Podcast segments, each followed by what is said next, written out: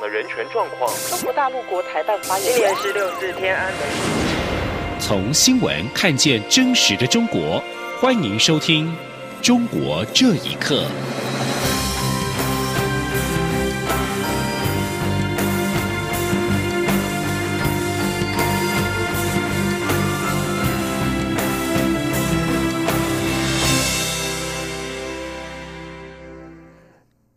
各位好，欢迎收听《中国这一刻》。从六月初开始的香港反送中示威活动，至今是持续延烧。作为重要空运枢纽的香港国际机场，在十二号更因为抗议行动停摆。在香港警方被控暴力执法，以及港府不正面回应抗议诉求的情况之下，在今天下午，机场是再度出现了抗议人潮，积极向国际宣传反对修订逃犯条例。而尽管在今天上午机场一度重新的开放，不过又因为大批示威者到机场集会，导致香港机场管理局宣布航班登记在下午四点半之后暂停，到了大约五点半再宣布取消今天所有的离境航班。而同时，因为不满警方在十一号镇压反送中示威滥用武力，香港医护人员在今天串联在十三间公立医院分别举行了静坐集会。他们手上拿着“香港警察企图谋杀香港市民”的标语，表达抗议。而针对香港警方在十一号无差别暴力压制反送中示威，民间人权阵线宣布将在十八号发起“止黑暴、治警乱”大游行，在下午三点从港岛维多利亚公园出发，终点为浙打道行人专用区。而对民阵在发起“八一八”游行，网友是纷纷热烈转传，并且在脸书留言。希望这次能够创下三百万人齐上街的记录，以和平的方式向港府跟警方表达强烈不满。而香港反送中游行民众跟警方的冲突是越演越烈。行政长苏贞昌在今天表示，对香港近日因为抗争而出现的流血事件感到痛心。他并且呼吁香港政府应回应人民的诉求，让事情得以解决。苏贞昌也表示，他认为台湾作为邻居，应该要关心香港。同时也呼吁国人要团结守护主权，捍卫得来不易的民主跟自由。记者肖兆平的报道。由于香港民众抗争行动越演越烈。民进党中央十二号更指出，蔡英文总统与政府相关单位已经明确表示，将会以人道救援方式给予个案协助。苏贞昌十三号出席全国清洁队长业务交流会议，接受媒体访问时，进一步表示，作为邻居，台湾应该关心关怀香港民众争取民主，也要团结守护台湾主权。而对于日前香港在警民冲突中有一名少女右眼。严重受伤，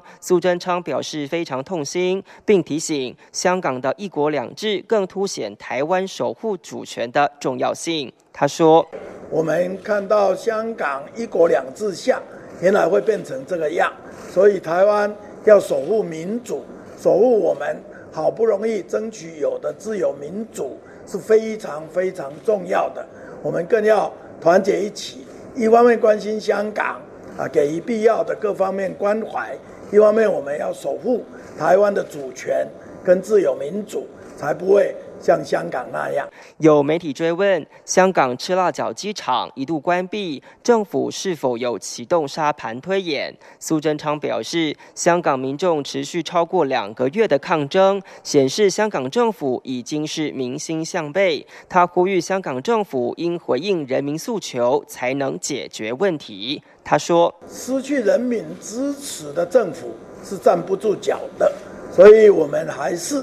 呼吁大家。”给香港关心，也呼吁香港政府回应人民的诉求，才能。够让事情解决。香港议题也牵动两岸互动。台北市长柯文哲日前接受专访时批评蔡英文总统的两岸政策是饮鸩止渴。苏贞昌回应表示，蔡英文总统非常努力维持两岸关系，也同时守护台湾主权与经济发展。如果有任何困难，都是来自中国。中央广播电台记者肖照平采访报道。而香港的反送中示威持续的扩大，示威者跟警方是爆发了激烈的冲突，造成多人受伤，甚至有人被疑似布袋弹打中了眼睛，可能永久失明。而警方并且承认以乔装的手法追捕示威者，引发了社会的哗然。有民间团体形容香港选举的手法形同军事镇压，认为香港已经出现了人道灾难。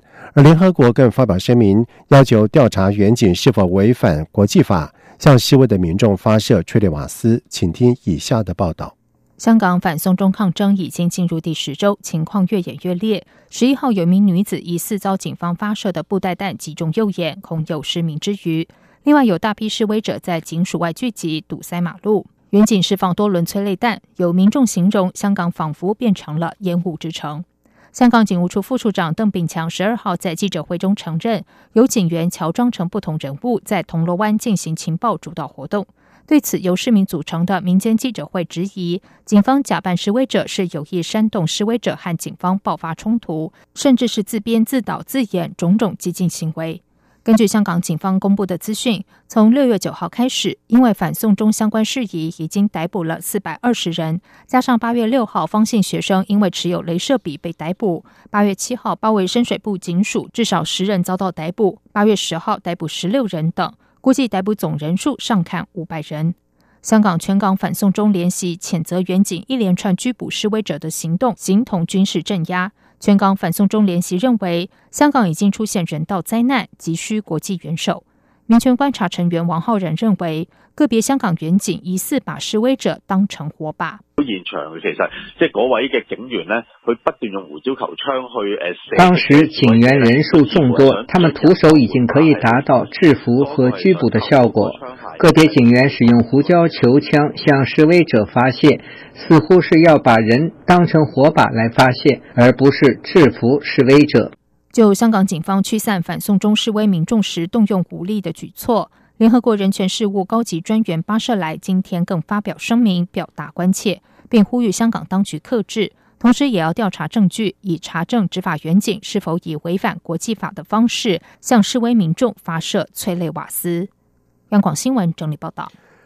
中国官方《人民日报》连续多天在头版刊登了习近平语录，再次引发外界对于中国正上演一出。造神戏码的联想，而对此有美国学者发文呼吁西方媒体不要使用具有民主含义的“总统”一词来称呼习近平，因为总统是按照民主程序由选民选出来的，但中国的领导人则是通过官方设定的程序而产生出来的。这种错误的称呼只会有助于习近平当局使其专制统治合法化。请听以下的报道。中共党报《人民日报》自本月二号起，几乎每天将中国国家主席习近平曾说过的话或做过的批示，以红体粗字或套红的形式，在头版头条中显示出来。值得注意的是，《人民日报》四十年前也曾使用类似方式刊发过毛泽东语录。近年来，中国官媒对习近平的报道和个人宣传密度和强度远超其他中共领导人。外界普遍认为，中国正在上演一场新的造神运动。北京独立历史学者张立凡就指出，共产党把自己的领导人塑造成当代的神，无所不能，英明伟大。张立凡说：“王朝时代是讲君权神授，共产党呢，他是把这个传统倒是打破了。”而是呢，他反过来，他把自己的领导人塑造成一个当代的神，然后把他说成无所不能，把他说成博览群书，然后如何的英明伟大。事实上，在新闻和言论空间越发遭受挤压的情况下，中国媒体很少提到有关习近平意義的声音。但澳洲资深记者麦克格列格指出，中国不少官员和学者都曾表达出对习近平个人以及执政方向的不满，其中包括抱怨习近平压制批评言论、宣扬个人崇拜、错误处理与美国的关系等。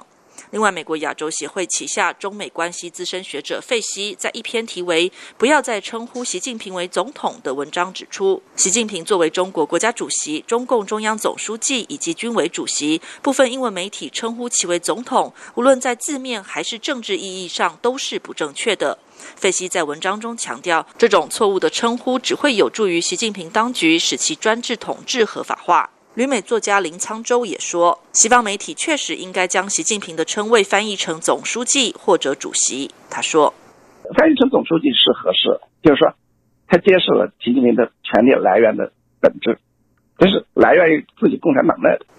林沧州还表示，基于中国政府善于运用语言位数进行红色宣传，海外媒体必须谨慎对待涉及中国官方的政治用词。以上新闻由央广整理报道。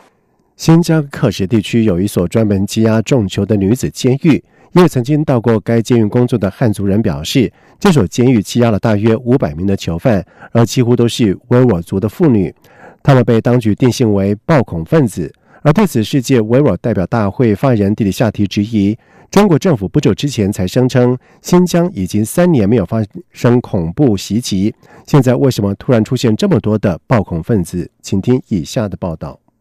曾经在新疆克什及阿克苏女子监狱工作的汉族人张先生，日前向自由亚洲电台披露，去年夏季他在工头的带领下进入克什女子监狱从事装修工程。他亲眼目睹到被羁押在女子监狱里有大约五百名左右的维吾尔族妇女身穿囚服，在院内从事体力劳动。张先生说：“这所女子监狱壁垒森严，所有外来人员车辆必须停在大门前的马路对面。人员下车后需接受全身检查，未发现异常才可进入监狱大门。监狱的第二道大门由汉族武警驻守，即使狱警进出大门都要刷卡识别身份。监狱长是汉族人，副监狱长是维族。”张先生还透露，女囚犯每天在室外空地从事挖掘等体力劳动，有些重犯的脚镣被固定在水泥地上，劳动范围有警戒线限制。如果囚犯超越黄线，值班武警会发出警告；如果超于红线，就会立即开枪射击。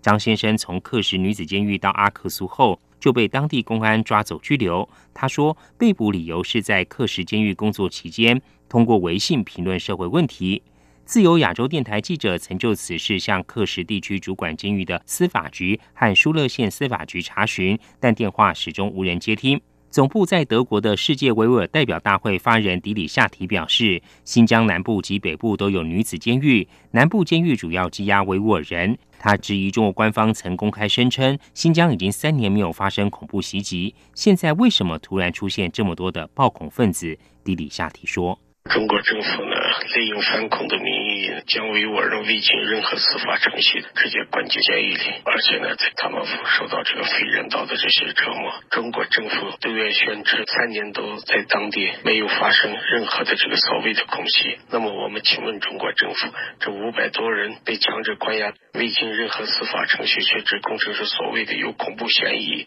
张先生并指出，他自己曾在二零零一年九月在广东打工期间，正逢当局展开严打行动。他只是因与人打架，却被以抢劫罪重判十年。刑满释放后，被要求留在当地从事经济建设。舆论认为，中国当年的严打行动就是以合法手段，系统性的把汉族人送往新疆，以增加汉族人在少数民族自治区的人口比例。央广新闻整理报道。中国金融网贷行业又传出了暴雷。上海正大投资咨询有限公司在昨天宣布全体裁员，规模达到人数千人。而旗下正在清理的平台则不乏举债投资的投资人。而上海正大集团旗下的金融平台正大财富为金融在十二号被爆出即日起暂停所有的贷款新增业务，全体裁员。而正大旗下的另外一家网贷平台捞财宝，也在当天被华瑞银行单方面切断了银行存管的界面，被迫停止新增业务，并且宣布良性的清盘。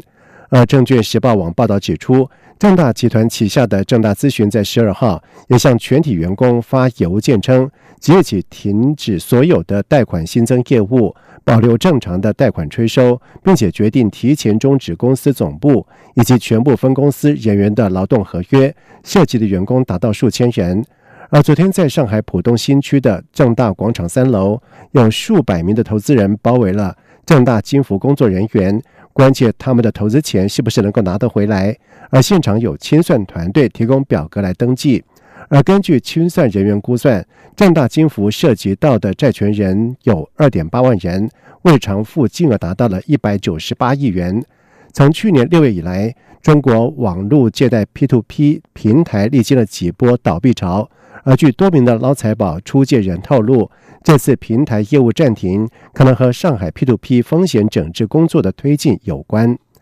以上，中国这一刻，谢谢收听。这里是中央广播电台台湾之音。